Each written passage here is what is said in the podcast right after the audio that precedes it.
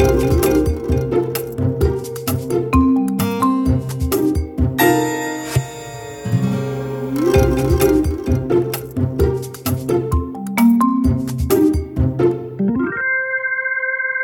Welcome to Managing Marketing, a weekly podcast where we discuss the issues and opportunities facing marketing, media, and advertising with industry thought leaders and practitioners.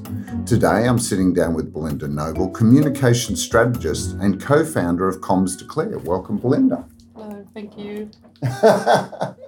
well, uh, thanks for making the time. Um, it, it's now been 12 months since you and Carly um, started Comms Declare. Has it gone quickly? Yeah, it has gone really quickly, and it's gone sort of a little bit um, un- unexpected, obviously, because of COVID.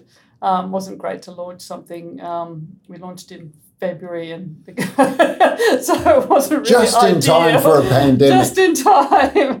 Um, so yeah, um, the media has been chock a block um, with with news in the last year, and it's been really hard to cut through. I mean, if it wasn't COVID, it was, you know, all sorts of things happening in Canberra and floods and everything else. So, yeah, it has been a, a difficult year, but it has gone quickly. And, uh, yeah, I, am actually just thrilled to be through a year and, uh, and to be able to now reassess and, you know, and look where we're going in the future. Well, look, starting from, you know, day one, you, you must feel in on reflection, considering those challenges, that you've uh, managed to get amazing traction. You know, you've got over what three hundred um, people and organisations that have committed to yes. and declared.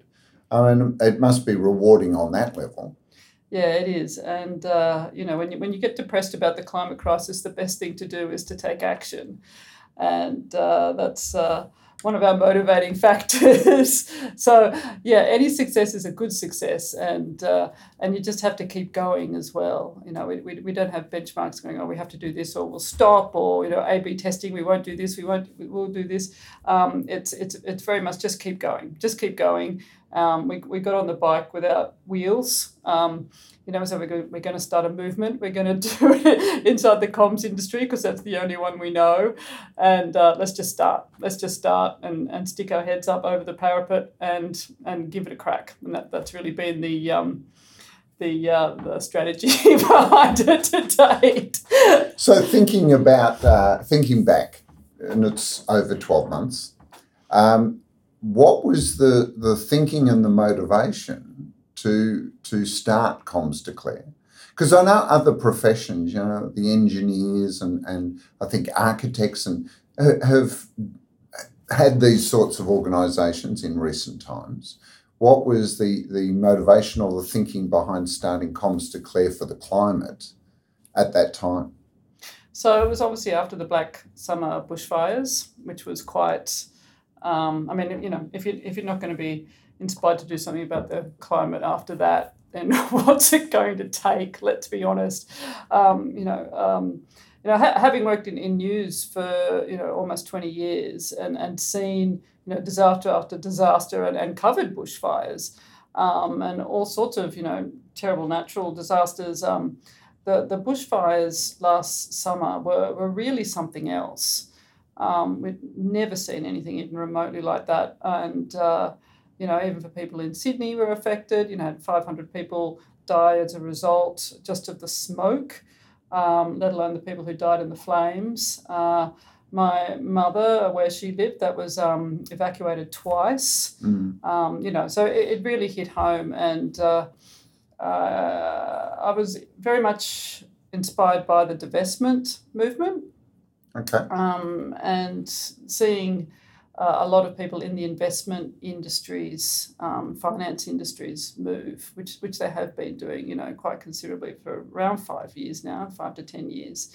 Um, to see them move and to see them talk about how all the money's in renewables, all the money's out of fossil fuels. You know, uh, climate is a risk. You know that, that really hard nosed attitude they had towards it, which was basically, you know, we have to move now or our business is at risk you know, and that, that's the way I kind of approached, um, you know, divesting PR, you know, to to uh, to work alongside uh, these companies, you know, is a reputational risk. And if you're getting away with it now, you're not going to get away with it in 10 years. You know, mm. you're not going to be able to say what you do at the barbecue. Your kids aren't going to tell their friends what you do at, at school, you know. um, so that that was kind of the um, one way that we, tack- we were tackling it.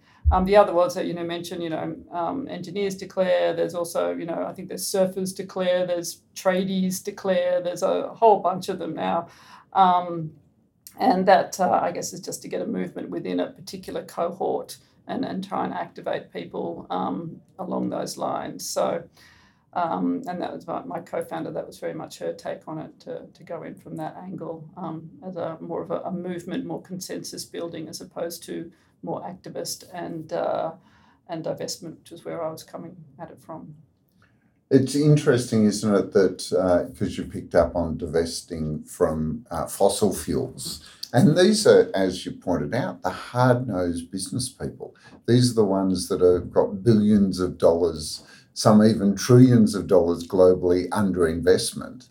And they're making these views of the future mm. in a very pragmatic way mm. and they're saying well you know this is this has basically come to an end game and we have to really start thinking about well where is growth and where is the opportunities and yet you know that's you feel like that's almost the, the boardrooms of you know the major capitals around the world are making these decisions and yet on the ground here when you read the media and it, it doesn't seem to reflect the same hard nosed approach to uh, the climate crisis and, and the impact that it has. Well, the front page is also very also very different to the business section, you know, and, and the Australian is the, the classic example of that.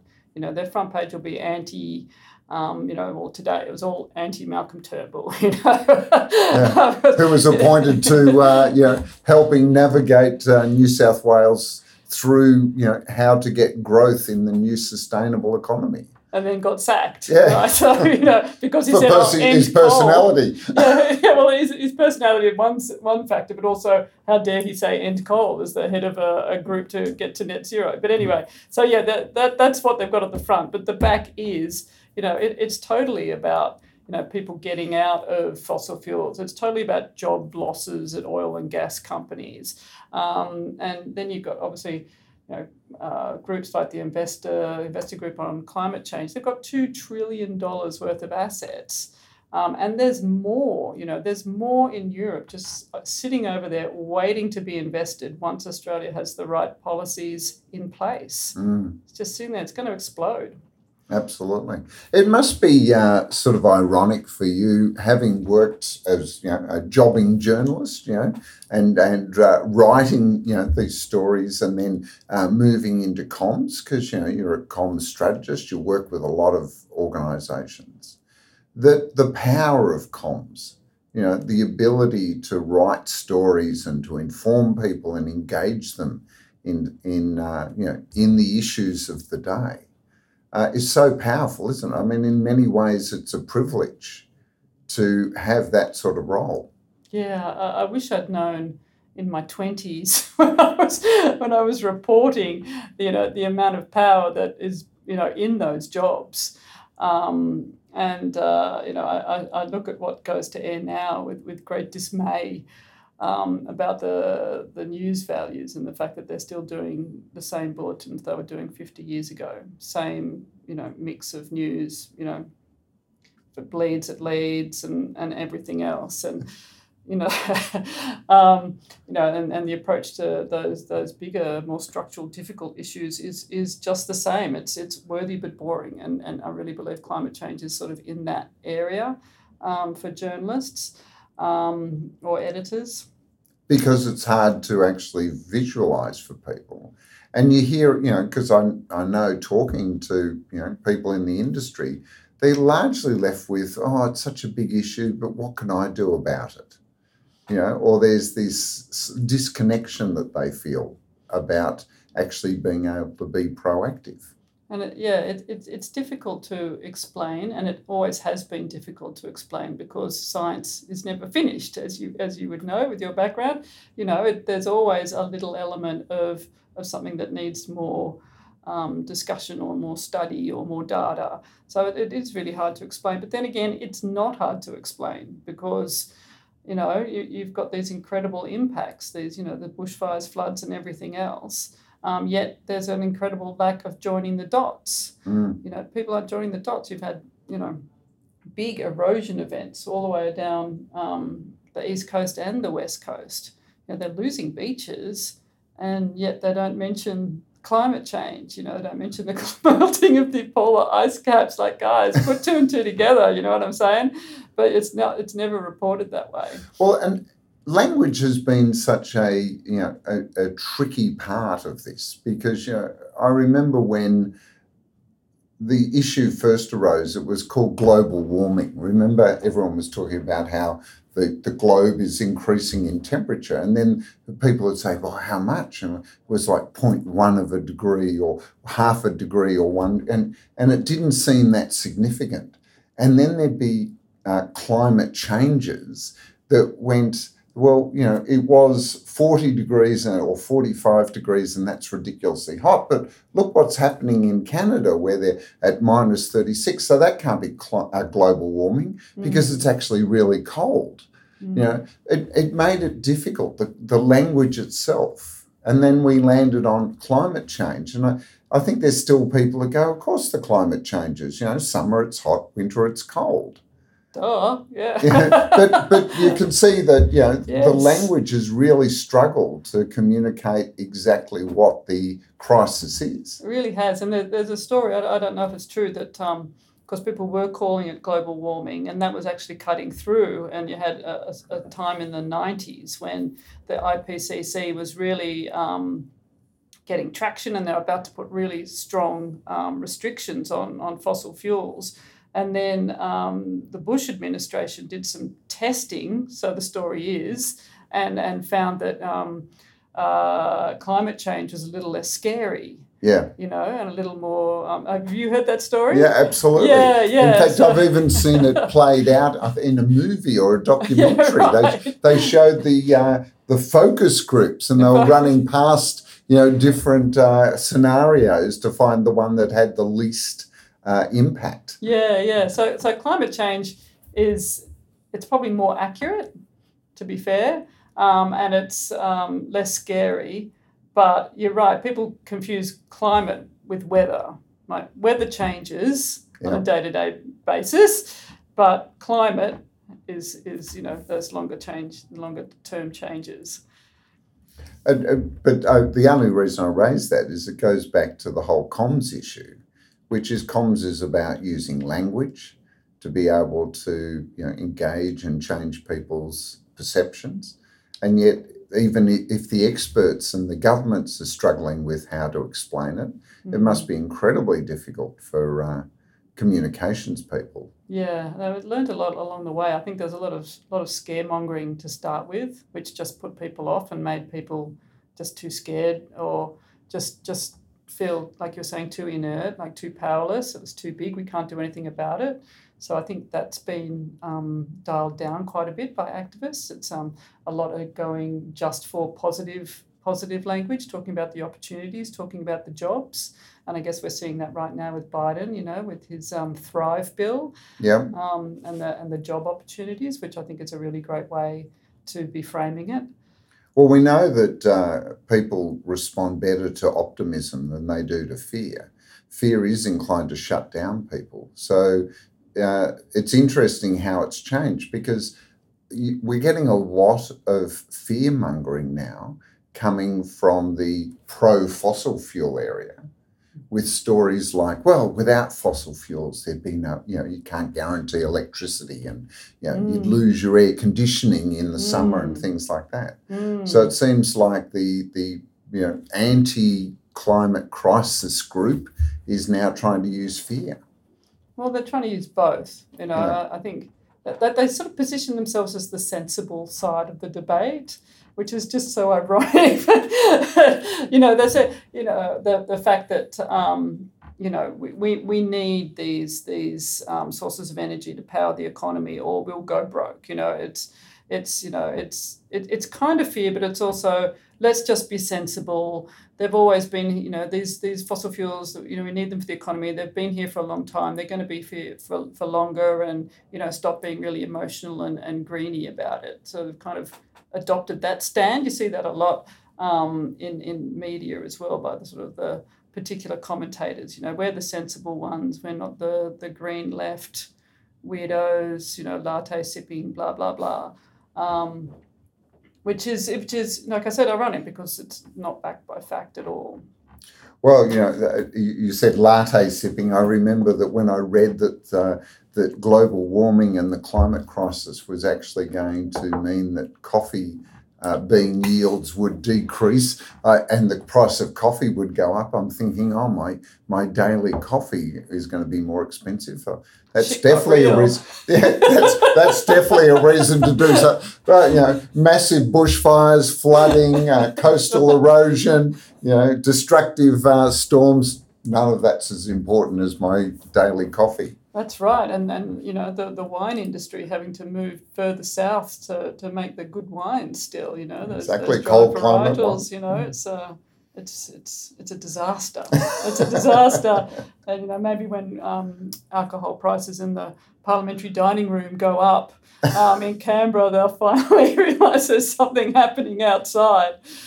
Oh, I don't know. They're they're pretty happy with their uh, their Mudgee wines. You know that they come from a warmer climate. You know? Mm. they're not all drinking Tasmanian wines. Mm, but how much further south can you go than Tasmania? That's right. Back to the um, the power of uh, mm. comms. I like the idea that you know persuasion, and that's you know a lot of people in the comms industry don't like that term, mm-hmm. persuasion, because you know it, it really communications is about using it to persuade people to a particular point of view. I'm talking about comms rather than journalism, which has yep. a there's there's different arguments there, but you know, in most cases, as a professional communications person, you're engaged by your clients to put a certain point of view.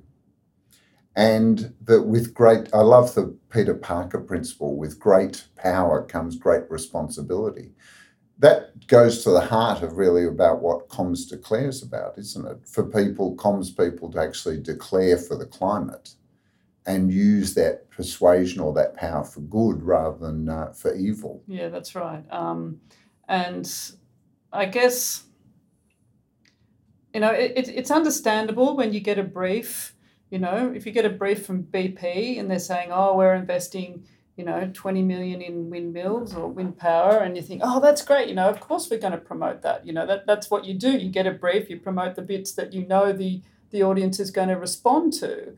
But what's not happening is that you're then, you know, you're not looking at the annual report and seeing that 20 million or whatever it is is only, you know, 0.0001% of their capital expenditure that year. And I think that's what we have to do. Um, uh, one, one, one join the dots on our briefs and on our clients and and I guess let them know what is going to pass the pub test mm. and and and what isn't because that that's moving all the time it's moving quite rapidly I think I don't know what you think but I think it's um what you could get away with five ten years ago you certainly can't get oh. away with now and that's the point isn't it that you know the spin mm. the yeah if you get away with spin, it's only for a short amount of time. You know, we've seen so many brands, especially, you know, um, uh, come foul of movements that are willing to stand up and hold them accountable, and, and definitely use social media, for instance, to uh, to hold them accountable for the spin that they're trying to put on the. the you know, we've got Nestle with uh, uh rainforest or deforestation in uh, Indonesia, in the um, in Sumatra for palm oil plantations.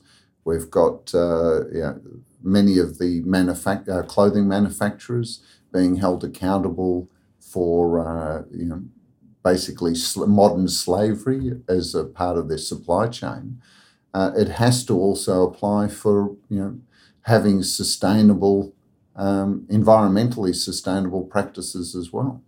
Yeah, so I, I think practitioners have to look at what they would normally do and and you know um, discuss it with their clients you know is is this the ethical thing to do? Is this going to wash? You know um, can we just promote this small bit of what we're doing and and ignore the rest you know and still maintain some credibility? Um, you know and I, I love the the analogy with fossil fuels and tobacco.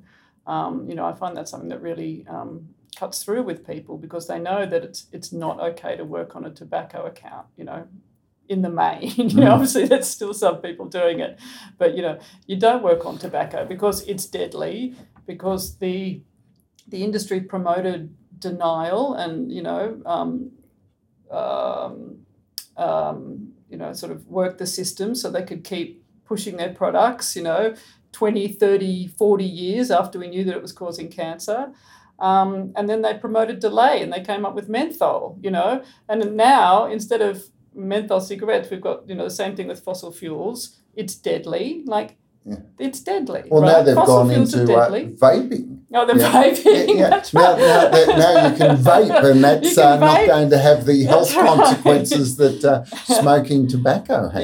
Yeah, but, but they promoted denial. Now they're promoting delay through vaping, um, or you know, menthol. You know, which is, I guess, the equivalent of gas. Well, it's Um, interesting. Sorry, sorry, Belinda. It's interesting you should say that because I remember a conversation very clearly about five years ago with a very senior marketer that was working for one of the tobacco companies. And they talked about dark markets and light markets. And dark markets were like Australia, which had very strong regulatory controls about what they could and couldn't do, and that the lighter markets were the ones where there was less government control. You know, especially parts of Asia, Eastern Europe, places like that, where they were still significantly influencing their ability to keep those markets open through you know, financial contributions and, in quote, sponsorships and things like that. Mm-hmm. The interesting part for me was we got onto a conversation about what was it like for them socially. And they suddenly got really awkward. And I said, Well, what do you mean? They- well, said, Imagine you're out socially and it comes to a discussion around, Well, what do you do? Oh, I'm in marketing. Oh, what product or brand do you work on? Oh, tobacco. And they were really embarrassed. And they Mm. said, Suddenly you became a pariah.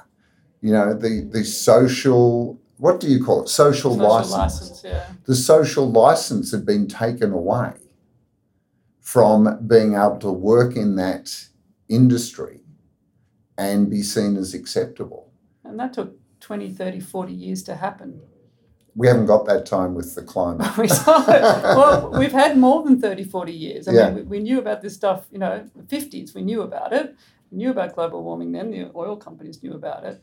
Um, but yeah, the, the light, the, the light countries, you know, Australia is one of those light countries for fossil fuels. Yeah. Um, you know, along with Indonesia and Brazil, Saudi Arabia, you know, we're right up there. We're, we're a very light target at the moment for those companies. Well, because uh, I guess our economy, you know, on the surface relies so heavily on mining, Mm. so heavily on the export of, you know, fossil fuels. We export a huge amount of uh, natural gas. Lovely term, natural gas, Mhm. um, and and coal, you know, to the rest of the world. Mm-hmm. Which I think, um, you know, I, I really want to make the distinction between mining and, and fossil fuels. You know, we, we've got nothing against mining, and it, it, it's unfortunate they always get wrapped up together. You know, um, I mean, obviously mining creates a lot of greenhouse gases, but it's nothing compared to what we get with the the LNG and the coal that we're exporting. Um, you know, um, Australia's scope three through our exports is, you know, Mm. amazingly high and will become higher as everyone else reduces. You know, so in 10 years, you know, we could be up to a third of all coal and gas. Like it's insane. So just expand on that because you know there's a lot of misconception. You know, I've heard so many uh, politicians and and people in the media say, "Oh, Australia's contribution's relatively small compared to countries," you know, and they point to China and India usually. But in actual fact, they're just talking about CO2 and, and greenhouse gas emissions in Australia. Mm. You're talking about when we export fossil fuels to other markets, we're not, Australia is not held accountable for the CO2 emissions because they weren't admitted in Australia, and they get burnt overseas. Is that right? Yeah, so our, our um, I hope I get these figures right, but uh, Australia's emissions are tiny. I mean, they are tiny. You know, I think it's one point three of the of the global or whatever. Um, but that's not where the problem is. It's it's our it's our exports. Um, so BHP, for example, I think it was in 2016, their uh, greenhouse gas pollution was larger than all of Australia. Right? so they, they had more ga- greenhouse gas pollution than 24 million Australians. Like that's the scale.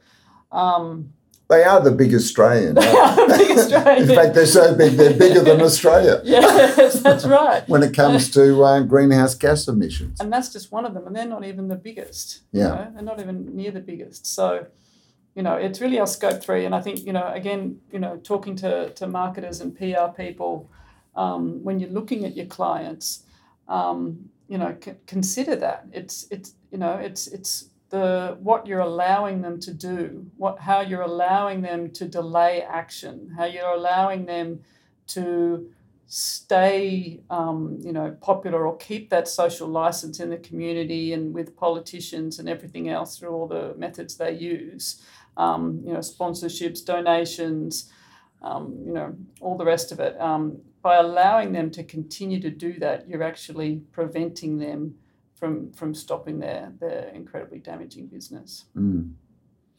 And we're also, by putting a focus on those businesses and talking about needing to sustain them, we're distracting people from what we should be doing, which is actually developing new sustainable opportunities to replace them.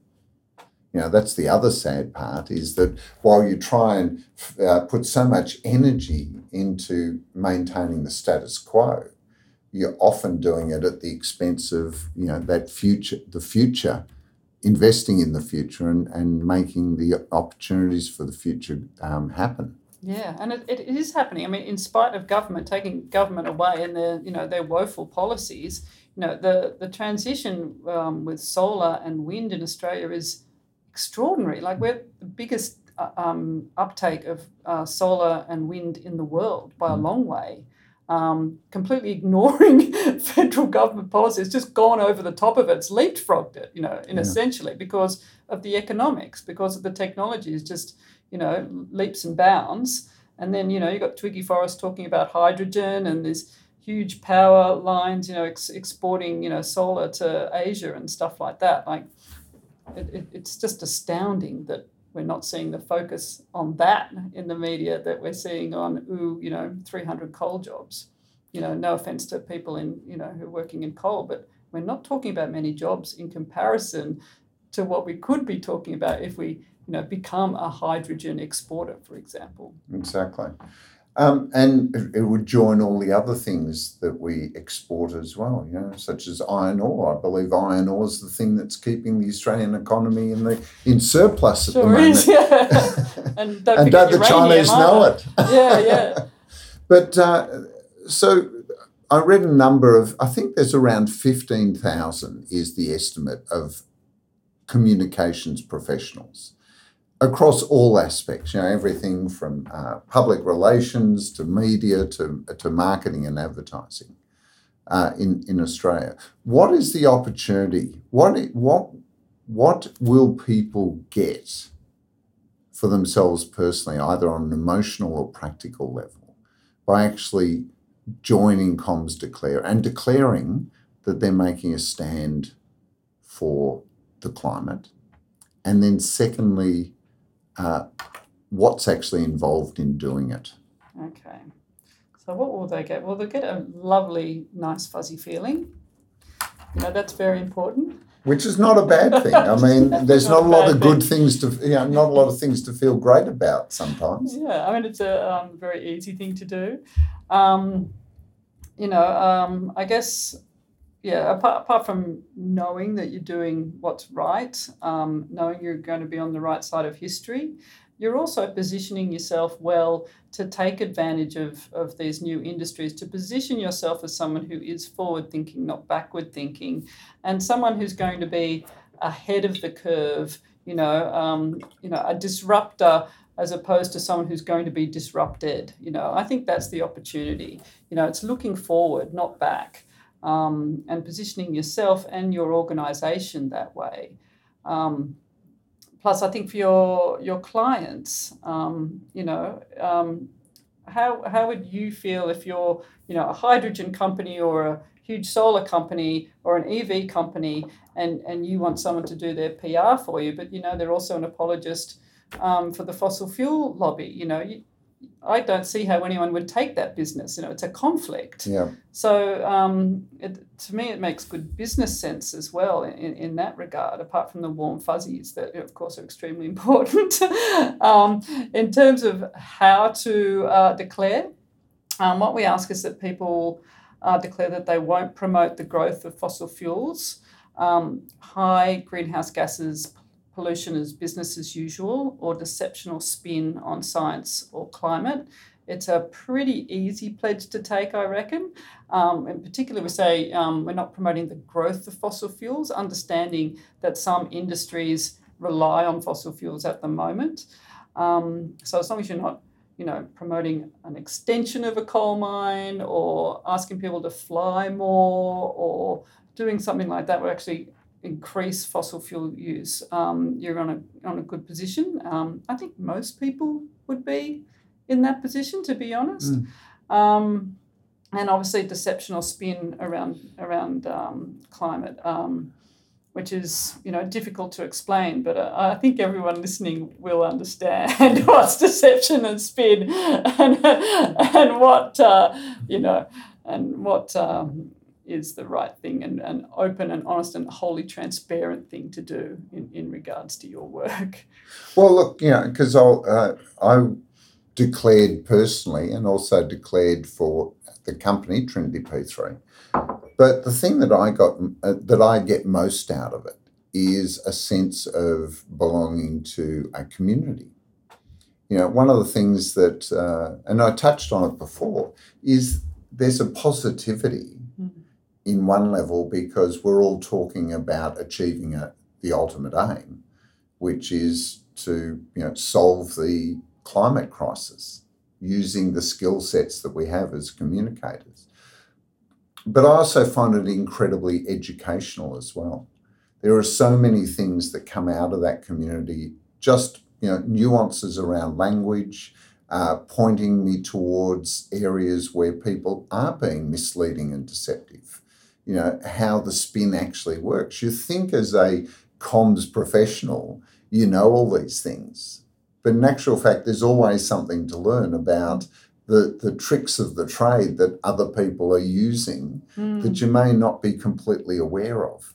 And I find that fascinating as someone that's worked in comms for you know more than 30 years, that there's still things to learn. So, you know, that's that's what we get out of it, or the, what I personally get out of it. That's lovely to hear. Um, and I, I think since I've been work, um, not working, but you know, active in this space, um, the people I've met in, in the climate space are some of the smartest people I've ever met. You know, they're, they're, they're super smart, they're super switched on, um, very dedicated, very passionate. So it's a good bunch to be around. Mm. You know, even if you're not being paid. but the money will come, I'm sure. But, um, well, maybe you'll just need to find one of those really good investments in the future and jump on early, and, yeah, and then absolutely. the big payday will come. yeah. But, um, yeah, it's interesting you're talking about those tactics. Um, I don't know if you've heard of Ivy Lee, no. who's known as the um, the father of PR, and he he he sent what is believed to be the first press release. Um, and uh, he worked for Rockefeller in, in America in the early 1900s. Um, and after Rockefeller um, sent in um, uh, armed guards to basically massacre the, um, miners, stri- striking miners and their families um, in what is known as the Ludlow Massacre. Um, after Rockefeller did that and became one of the most hated men in America, Ivy Lee helped restore his reputation Through Right. PR. through PR. So got him to go down with the people, meet them, get his photo taken. You know, um, it's giving money to different causes, sponsoring art galleries. You know, um, all these things. You know, setting up fact sheets to journalists. All this stuff that hadn't really happened much before, and um, helped rehabilitate his. Um, his image, Rockefeller's image, and um, you know, and I think that's a that's a good story because it's um, it shows how not only how the tools of PR are used um, to protect fossil fuels, but also that these um, these companies that do really bad things, you know, tell you that they're part of the solution, and they're not, and they're still doing that. They're still telling us they're part of the solution, part of the good energy future, and they're not. they're just not. So you know, but this PR machine, this, those still those tricks, those old tricks are still being used to give us that message. You know, hundred years later. And so I think, you know, because there's now uh, generations that are, you know, the, we, we talk about Generation Y and the millennials and, and Generation Z. Uh, we're always hearing that they're much more interested in making a better future for themselves. They're also the ones that are heavily using social media to hold, you know, power accountable.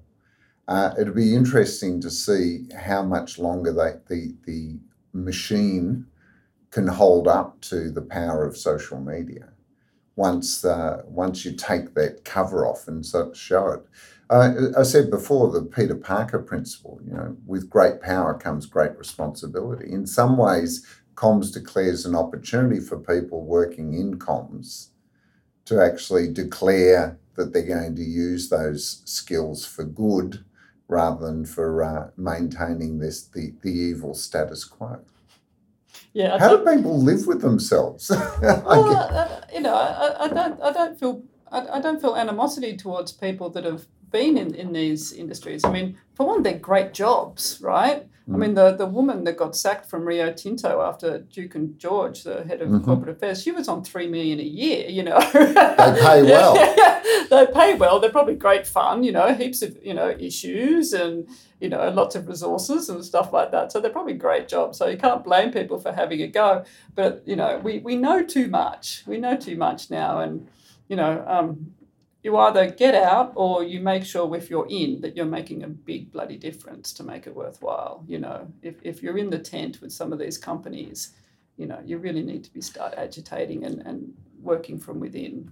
I know um, being part of uh, the Ethics Centre through the Ethics Alliance and the, the issues that came up with the banking industry and the Banking Royal Commission, they said there were people that could actually separate their professional work from themselves. You know, that's the things that I do when I go to the office. And this is the way I believe as an individual it's actually quite almost uh, sociopathic to be able to separate those two.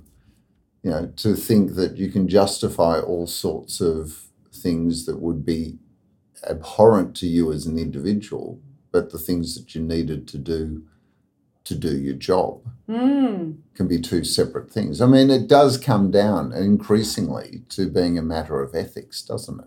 Well, it's horrible that people have to make those decisions with these companies. the company's actually putting you in a position where you have to rip off little old ladies and sell them, you know, insurance that they don't need. you know, what it's um, you know, you got a sort of a group think going on where you know people are just you know think one particular way and and no other um, influences are coming in, which uh, I guess you get in comms because it's quite tight, isn't it? It's, you know, comms marketing. It's a, it's a tight little um, so, um, community, so you might um, see a bit of that creeping in as well. Well, I think you touched on it before. You know, if you pay someone enough money, maybe you can buy their ethics, if not their morals.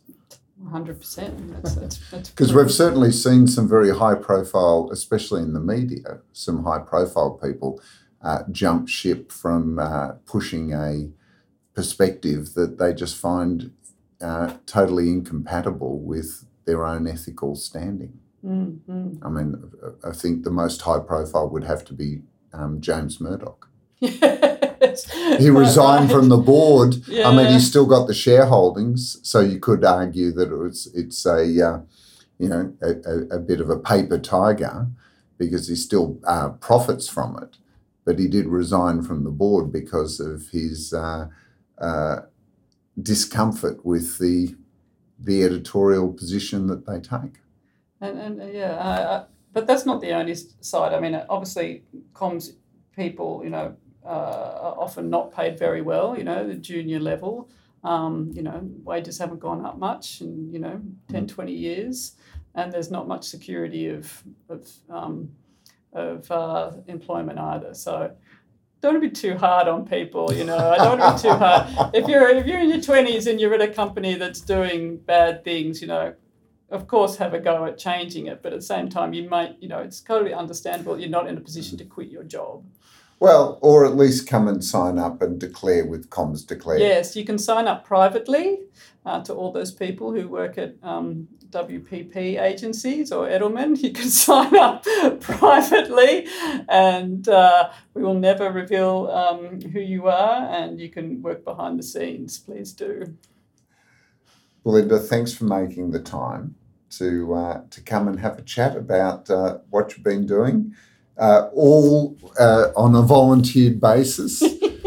You've uh, clearly clearly put uh, do, what's doing right ahead of uh, what's doing profitably. But uh, thanks very much. thank you thanks for having me Oh, just one last question. Do you think there's a single person in Australia that is holding uh, the work needed to change the climate crisis in this country? And if so, who is it?